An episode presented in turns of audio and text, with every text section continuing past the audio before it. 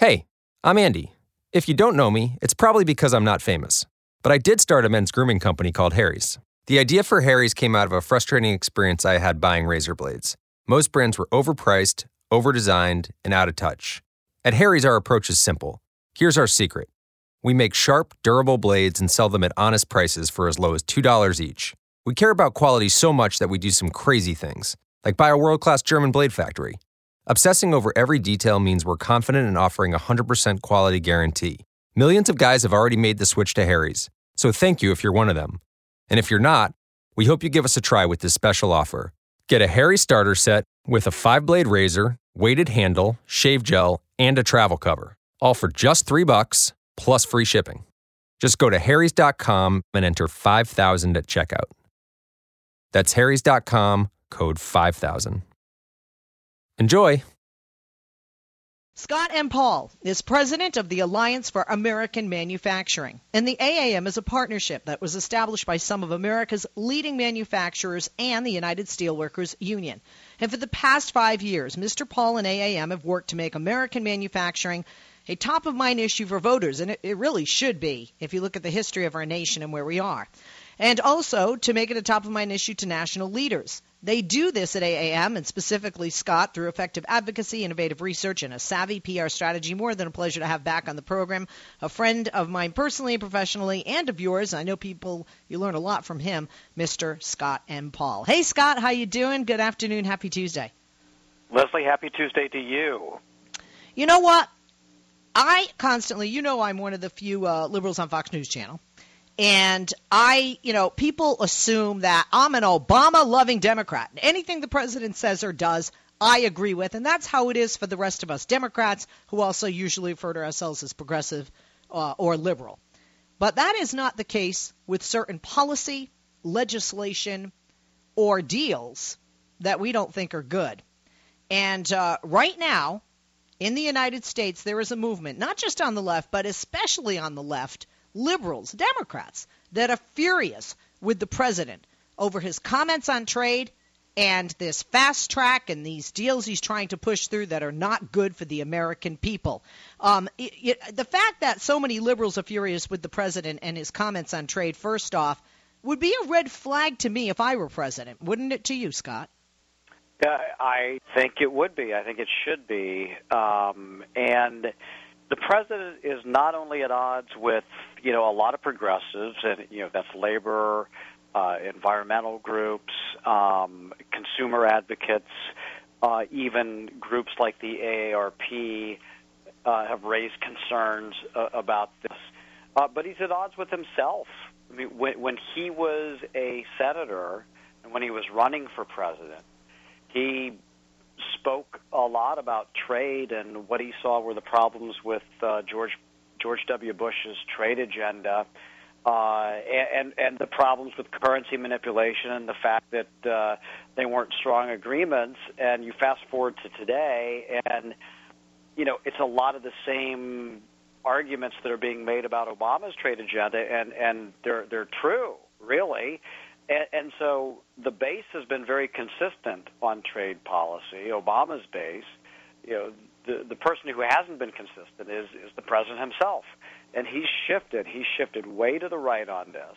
Um, and unfortunately, the policies that he is now promoting, uh, they don't do anything to address currency manipulation, which we've talked about for a long time. And it's not only progressives are cur- concerned about this, but the American automobile industry is concerned about this. The American steel industry is concerned about this.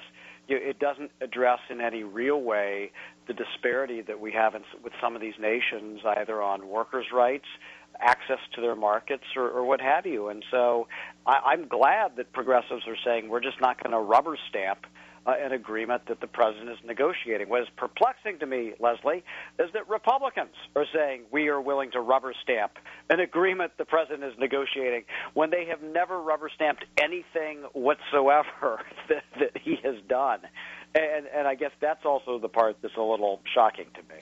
You know, what's also shocking to me is what the president said, and I quote, uh, referring to critics, especially those critics on the left, who were his supporters, right, his base largely that, quote, don't know what they're talking about. And he also compared the arguments being made by those who are angry about TPP or angry about this and other trade deals. He compared the arguments of those on the left, like myself, to conspiracy theories about death panels. And that was really, I think, insulting and offensive to many of us on the left to compare us to something ludicrous that came out of the mouth of Sarah Palin.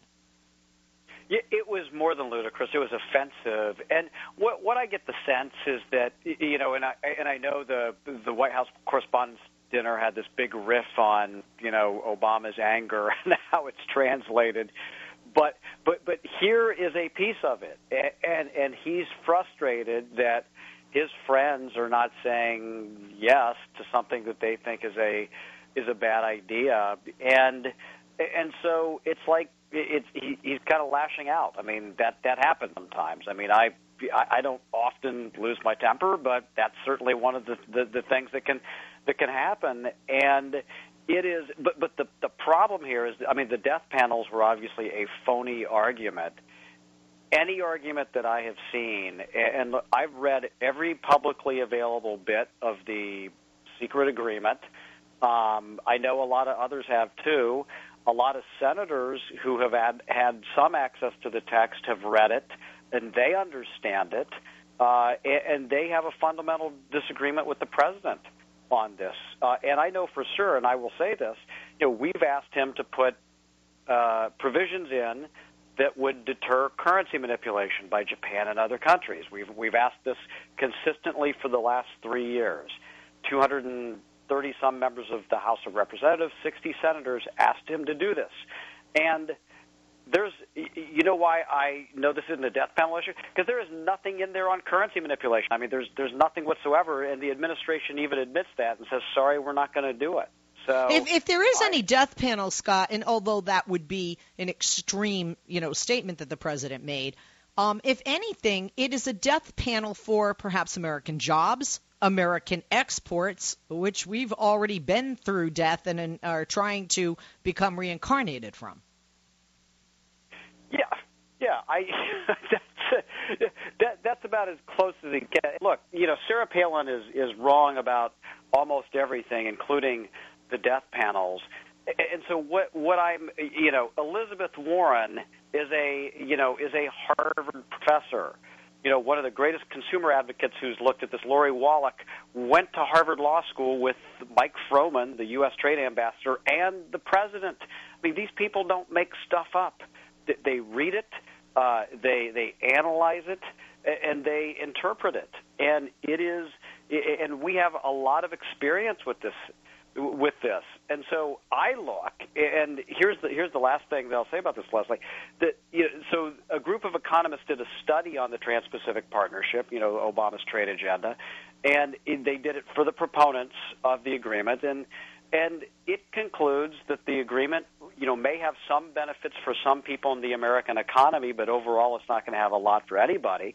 But for manufacturing, it's going to raise the manufacturing trade deficit. That means more layoffs, and these are the proponents of the agreements that are that are conceding this. So this is far from a death panel argument. This is these are facts on the ground, and unfortunately, the president who's using the rhetoric on this and who's saying "trust me," and I, you know, I'm kind of a trust but verify guy. I mean, I want to I want to see it on paper. I want to see Congress have a role, uh, and if the president's unwilling to do a lot of that, then we have to say no what I also you know, everybody, you, everybody that I have spoken to that knows some of what's in this very secretive uh, deal. And I want to talk about that, the secretive, and I want to talk about the need for fast track, the urgency, almost desperation with which the president seems to want to push this through. Uh, and you know what what are the gains? Because you know ob- obviously this guy already has you know health care uh, as as a legacy. Immigration reform might be another legacy. Everybody, every president wants to leave a legacy, and certainly presidents, you know, want to leave good stuff for their party and make it easier for their party to stay in office, whether they like the candidate or not. At the end of the day, but everyone, yourself included, has said, look, it does not offset the deficit that we have between export and import. It does not. It doesn't benefit us. There was a movie years ago called Jimmy uh, Jerry Maguire, and Cuba Gooding Jr.'s character said, "Show me the money. Show me the money." Well, in, in any deal, you, you want to say, show me what we're getting out of this. Show me the jobs. Show me the money. Show me the benefit. And that, that just isn't there from the information that everyone seems to know uh, based on leaks from what is so secretive. Yeah, that's exactly right. I'm going to throw another Jerry Maguire line. Uh, not you had me at hello, but but yet another one. Um, uh, let me help. Let me help. Or have help me help you. Let me help me help you. And Cuba Gooding Jr. and Tom Cruise had this riff, and we want to help the president. We we want to make this a good agreement, but so far he has not listened to us, and that is unfortunately what the what the problem is is that it, and and the letters he wrote as a senator in 2007 2008 he's completely ignoring the critiques that the, the very good critiques that that he included in in the time of, of trade policy. And so uh, it's probably worth an exploration of what the the other arguments the administration is making, and, and they're all about foreign policy. You know, one argument is is that well, if we don't do this, China will write the rules. The other is that we have to help Japan's reforms, and and yet another argument is that you know we we will bring Vietnam into you know a community of nations that's more democratic and will help its people. And and throughout the you know throughout the hour, it's probably worth having a brief conversation about those because even those arguments, when you kind of peel peel the the the, the kind of appealing sound of it away, uh, there, there's not much to them, uh, and they'll probably end up uh, ringing very uh, very hollow uh, for folks uh, if if this uh, if this deal is indeed passed. We're going to take a quick break. We'll be back with you, and we'll be back with uh, everybody listening. Actually, not back. You shouldn't go anywhere. I'm Leslie Marshall. He's Scott Paul, president of the Alliance for American Manufacturing. Follow Scott on Twitter at Scott Paul AAM. The website for American Manufacturing is AmericanManufacturing.org. Liberals are furious with the president's trade comments when he said, quote, don't know what they're talking about, liberals, and compared their arguments to conspiracy theories about death panels. And this is a progressive base anger over the trade policy. It certainly has turned ugly. Uh, not ugly, very pretty. Scott N. Paul, president of the Alliance for American Manufacturing, joins us. And uh, thank you, Scott, for holding and uh, welcome back. You know, another thing that surprised me is that the president said this at a gathering of Organizing for Action. It's a grassroots group that spun off of his presidential campaign. I'm sure he knew that he wouldn't have 100% fans, at least on this issue, in the audience. It's hard to imagine that he did. And again, I think that you know, uh, you know, the president has done a lot of great things for America and for manufacturing workers. There's no question about that. But on trade, he's just got it wrong. And, and unfortunately, we have a long history of presidents, both Democrats and Republicans, who set these kind of lofty foreign policy objectives and want to use trade to get there and A, they don't achieve the foreign policy objectives necessarily, and B, it ends up costing us manufacturing jobs. And unfortunately, there, there's nothing. I mean, you know, they they may be changing some words around in NAFTA and the trade agreements, but this isn't a fundamental alteration of the conditions that are contributing to shipping jobs overseas. So you're right, Leslie. It shouldn't be a surprise uh, at all. And you know, I guess one could argue that you know we have a lot of issues, and, and you're right. I mean, Baltimore is uh, you know is emblematic of that. We have a lot of serious problems in this country, but I don't think a, a, a lack of imports is one of them. Uh, which is unfortunately what this agreement would deliver. So I, I think our time would better better be spent investing in infrastructure and doing some things like that. Uh, Scott, some people, you know, are very concerned uh, about a couple of things. One, why the secrecy? Is the t- secrecy because it's an international deal?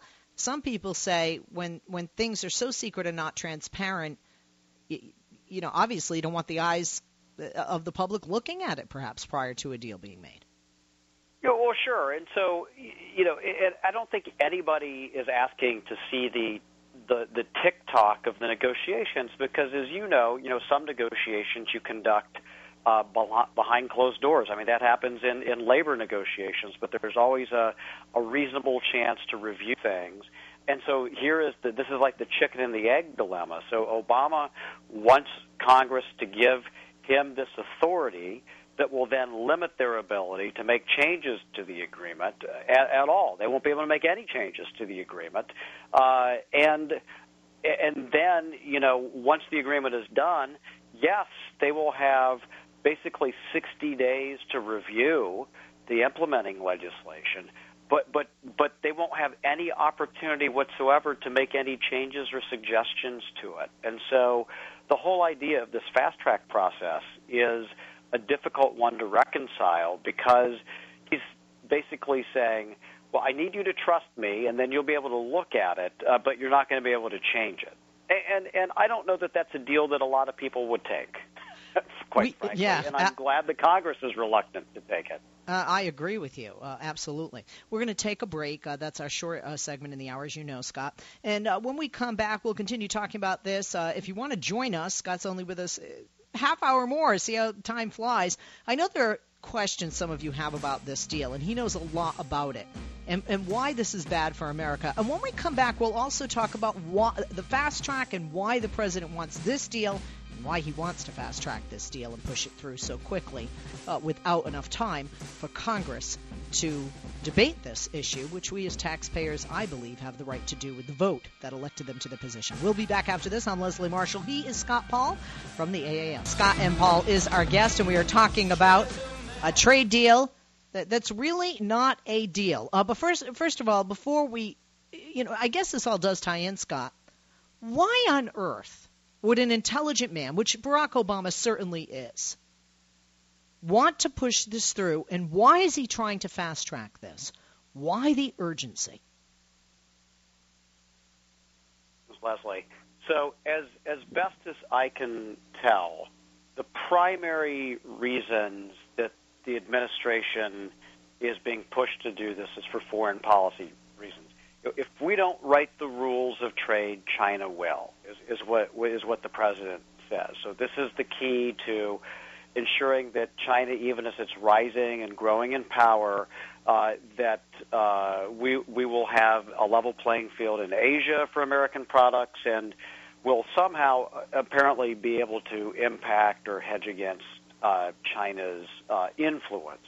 Uh, however, th- I I, I, we've used these arguments in the past. We used them with NAFTA. We've used them with some other deals. We've used it with China before uh, to, to get China into the world trade system, and, and, and it really hasn't worked uh, that way. Uh, another reason is that we want to support the economic reforms that, that uh, the Prime Minister of Japan is making. And again, you know, some of the reforms are, are probably very good for Japan, and they could potentially be good for the United States. The problem is something the Japanese government does frequently, which is to intervene in its currency market. It's intervened over 300 times in the last 20 years, uh, gives it a trade advantage. And, and this agreement will do nothing to stop Japan from doing that. And so we will continue the, this disparity of where we're only exporting about 20,000 cars a year to Japan. We're getting over a million cars a year in from Japan. Uh, and there, there's nothing in the in the TPP as the president has negotiated that's really going to change that dynamic uh, at all. And then, and, and then last is that Vietnam is a part of this, and it would be great to be bring Vietnam into kind of the community of nations, especially after the U.S. history there, which is of course not a great one. But I am not sure that bringing Vietnam in this way is, is actually a good deal for Vietnamese workers. Uh, they don't have the same kind of labor rights. They can't form independent unions, and making them essentially, you know, uh, textile and garment uh, low-wage workers uh, that are exploited. I, I'm not sure how happy they'll be with America under a scenario like that. So I have a hard time imagining it. But those are I wanted to at least provide you with the rationales uh, that the administration and its supporters are making for try to do, for trying to do this. You, know, we have done and continue to do business with China. Uh, China has currency manipulation. China's a communist nation. They were once our enemy for crying out loud. McCarthyism historically in our country. They had a witch hunt for people that they just pointed out as being communist. And of course, we know there are absolutely uh, heinous and gross human rights uh, abuse uh, violations, um, or human rights violations. You know, human rights abuse you know that that can be said for some of these countries like Vietnam, for example. Maybe not on the the scale of a China simply because of population, but mistreatment of workers. This goes against everything that America stands for with regard to work. Um, you know, th- this is why we have unions in this country. This is why people come to the United States for other countries so that they're not treated like slaves, indentured servants, or, or, or abused, and are able to, you know, go to work and put food on the table for their family without living in fear on a daily basis. Uh, so, you know, I, I'm not trying to say that a Republican more than a Democrat would favor this, but this seems to be um, profit over caring about people, which definitely is not the mo of this president, or or really the mantra of any liberal. That's exactly right. And you look at the other uh, supporters of this approach, the U.S. Chamber of Commerce, you know, the Business Roundtable, uh, a, a lot of uh, multinational financial services companies, and also companies that have shipped jobs overseas. And if anybody thinks for a second that they think this is going to strengthen unions or strengthen the rights of working people. they're, they're they're they're they're they're delusional. Uh, I mean, you know, is John Boehner, is Mitch McConnell, uh, are, are they going to support uh, something that that strengthens unions, that strengthens the the, the rights of working people?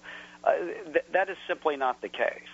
And so, I I, I and, and it's certainly not an argument that they are making to to the Republican supporters of this. So again, I think a lot of the arguments and the flourishes that the president and his supporters are making are very rhetorical, but they're they're not really based on any of the changes that are being proposed in this approach.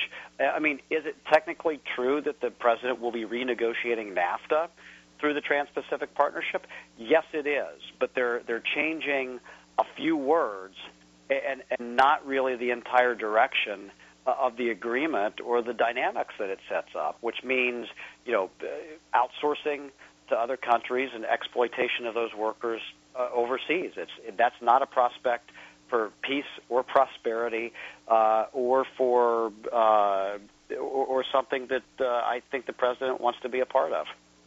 Um, also, I, I want you know people to understand because there are just some common sense things here, and like you said, you know, here are the arguments for. But I feel that the arguments against are, are much, much stronger. This deal, and certainly is argued by Democratic lawmakers, by both Democrats and Republicans, by Republican lawmakers, by labor unions, by other groups, and many of which that are actively uh, campaigning against this deal, the TPP. And the argument is that this is a deal that would benefit corporations and foreign nations at the expense of American workers. Now, many people, myself included, would say Bill Clinton was a great president except for NAFTA.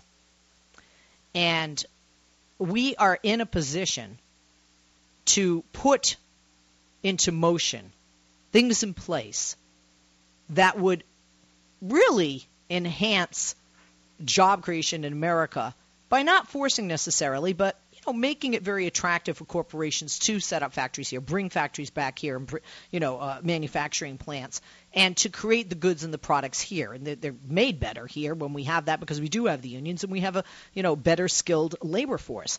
Uh, so it's so bizarre because if you didn't know who was president, you would think this was a George W. Bush, for example, pushing this through because this does benefit corporations and it benefits foreign nations at the expense of the American workers. I, really, even with the argument, Scott, it still doesn't seem that America gets anything out of this that benefits the American people. It, that's right. I mean, the argument that the president is making is a recycled argument.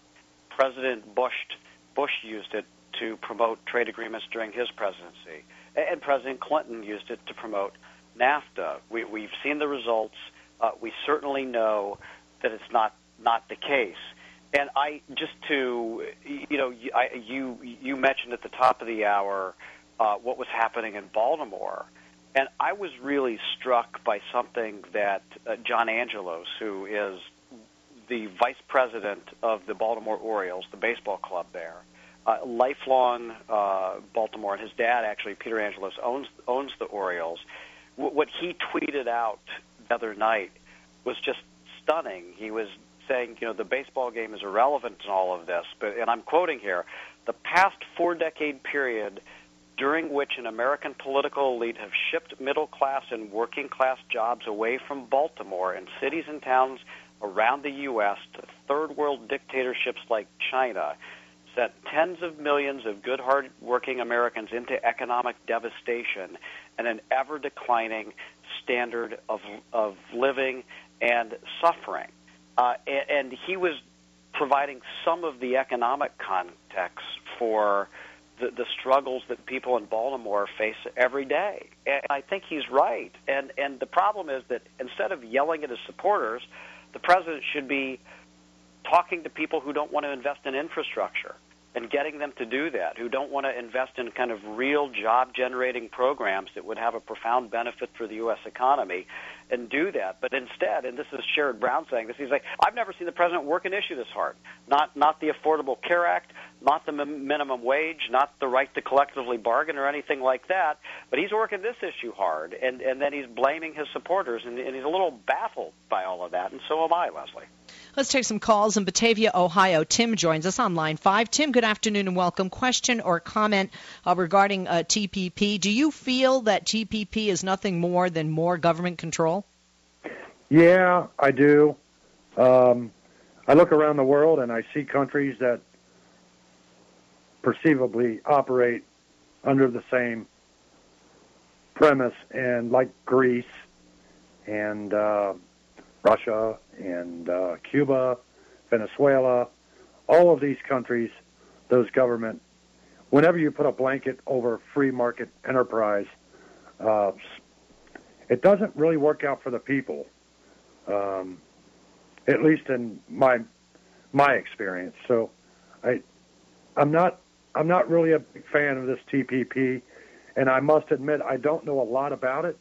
But what I've heard about it, um, I'm not real excited about it, Leslie.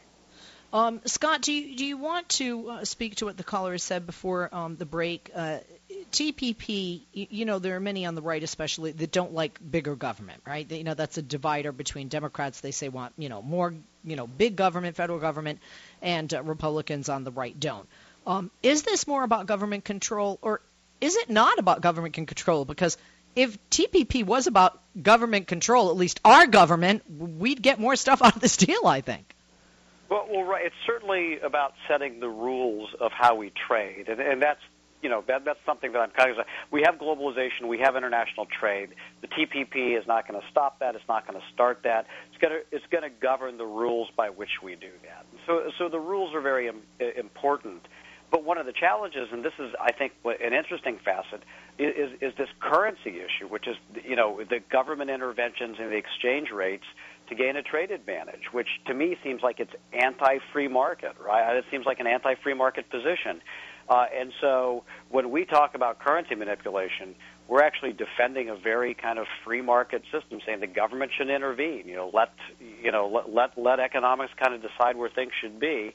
Uh, but the president has rejected that, that that approach. And the other thing I would say is, if you simply wanted to lower the tariffs of all the countries, you could do that in an agreement that would be just a couple of pages long.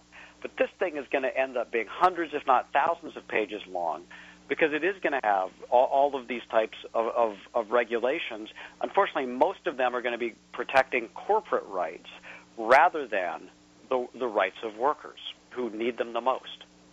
We're going to take a quick break. Thank you for that response, Scott, and thank you, uh, Tim, uh, for your call there in Ohio. We're going to take a break. When we come back, we're going to, if we have some more calls, we'll share those, share some tweets, and I have some more questions for Scott regarding this and some other issues in this hour. Don't go away. I'm Leslie Marshall. He is Scott Paul from the Alliance for American Manufacturing, and we're back on Leslie Marshall. He is Scott Paul. Scott, you wrote a great piece. Thank you for holding and welcome back, my friend. Um, entitled "The TPP Won't Work Without Strong Currency Reform." Now, we have talked about currency manipulation and, and tackling that. And you write in this piece, and I'm glad, I love when people remind people what politicians said, regardless of what side of the aisle they're on, because we as voters, we as citizens, taxpayers, need to hold them to task when they forget. And the president in 2008 was a senator then. He made bold statements about tackling currency manipulation. He called President Bush a patsy in the negotiation and enforcement of trade agreements, and would say that, in a sense, if the president looked in the mirror, he would have to admit with this deal that he's the patsy now.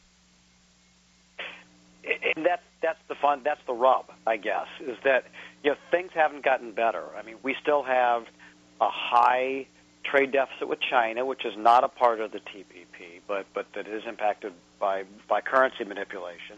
We have a high trade deficit with Japan. Uh, we have these auto market access issues, which we talked about, where we can only export about 20,000 vehicles there, and a lot of that's due to, to currency manipulation.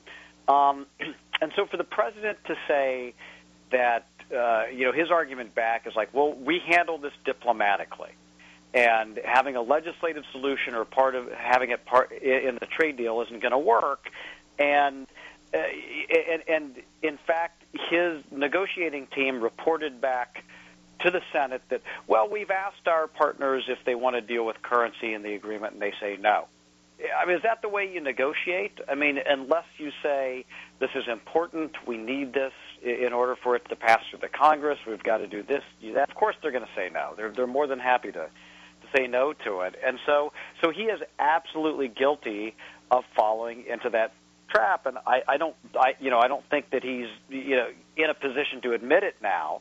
But, but I have often said, if this administration had done one thing, just one thing, over the last you know, six years on currency in particular, they wouldn't be having these problems right now. Uh, and, and so it is totally of the president's making, and it's created a challenge for them.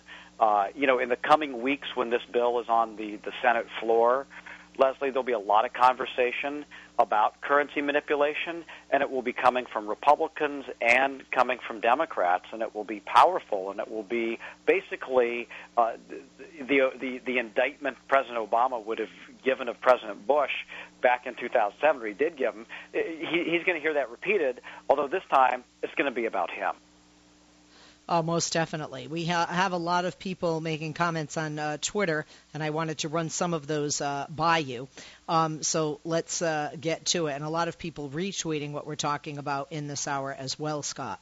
Um, when we ask about the White House stating that TPP is the most progressive trade deal in history and includes strict labor environmental protections, um, Carmen tweets, subject to what courts? It surrenders U.S. sovereignty to world courts and limits local supervision of violations. First of all, do you agree with Carmen's tweets? And does this deal include strict labor environmental protections? Because I'm hearing completely the opposite from folks that are very angry about this. No, well, that's right. And so, there, uh, so these are two issues. One is the the right of corporations, basically, to uh, essentially sue to change another government's policies because they feel like their investment has been restricted somehow. And it's called ISDS in the in the annoying acronym acronym laden terminology that surrounds trade deals, ISDS. Uh, but but it's a serious concern, um, and and we have had to change our laws in the past because of of rulings that that that, that different trade bodies have made. So it is in some uh, in some degree a, uh, a, a restriction on sovereignty. Although the U.S. could continue to pay a fine and not have to make the change, but that's not desirable either. Now let's go to the other issue, with which is the the labor and the environmental protections. And uh, the, you know, so in NAFTA they were called quote unquote side agreements. They were not part of the agreement. Uh, so in the TPP they would be part of the agreement, but unfortunately uh, the, the, the workers' rights, the environmental rights. Uh, the standard is there has to be like a persistent pattern of, of non-enforcement of the laws, which is what they call it. The governments have to take the cases uh, against each other, and they're usually reluctant to do that. Uh, and they still can't get as swift a response or as powerful as a response uh, as a lot of other violations that might occur in the trading, like on intellectual property or things like that, where, where corporations uh, can get a lot of relief. It would take a, a heck of an effort uh, to get to, to get anything changed on on labor rights, and that's that's part of the, the, the that's part of the challenge here is that until workers are, are afforded the same rights as the corporations in these trade agreements, they're going to have less powerful. They're, they're going to have less powerful, and they're probably going to see fewer of the benefits of, of, of trade. Carrie emails Scott, I love that you pointed out the economic struggles of the people in Baltimore and tying that to the issue, an issue like TPP. It needs to be explained over and over. It's always the economy. And then uh, David also has an email for you. One important piece of NAFTA and Central American trade deals is that you import low value goods, those three T-shirts for one, five, or ten dollars, and you at very least slow down illegal migration. Less than a minute, Scott. True? Not true on the migration. That was one of the problems with NAFTA. Uh, it actually accelerated uh, the, uh, illegal immigration into the United States, um, and it's a problem we're still struggling with uh, today. Uh, so, so the migration promise is usually not one that works out very well. Uh, and the second thing on kind of dividing up the wages, look, we're losing a lot of high wage manufacturing too. You look at the electronic stuff, uh, and, and so uh, it is true that the that the lower end tends to go first. But but our biggest trade deficit is in advanced technology products. And again, it's nothing that the TPP would reverse. We need a manufacturing strategy. We need to invest in our infrastructure. We need to invest in our workers. That's where the president should be putting his energy. Absolutely. Thank you, Scott. Scott N. Paul, president of the Alliance for American Manufacturing. Follow him on Twitter at Scott Paul AAM, and the website is AmericanManufacturing.org. How to show up with Coca Cola Energy. You're tired and you're thinking of canceling on your friends. Don't do it! Every time you cancel on a friend, a unicorn loses its horn and becomes a regular horse. Do you really want that on your conscience? Instead, grab an ice cold can of Coca Cola Energy with delicious Coke taste and reinvigorating energy. Keep the unicorns alive! Show up every day with Coca Cola Energy. Energy you want, taste you love.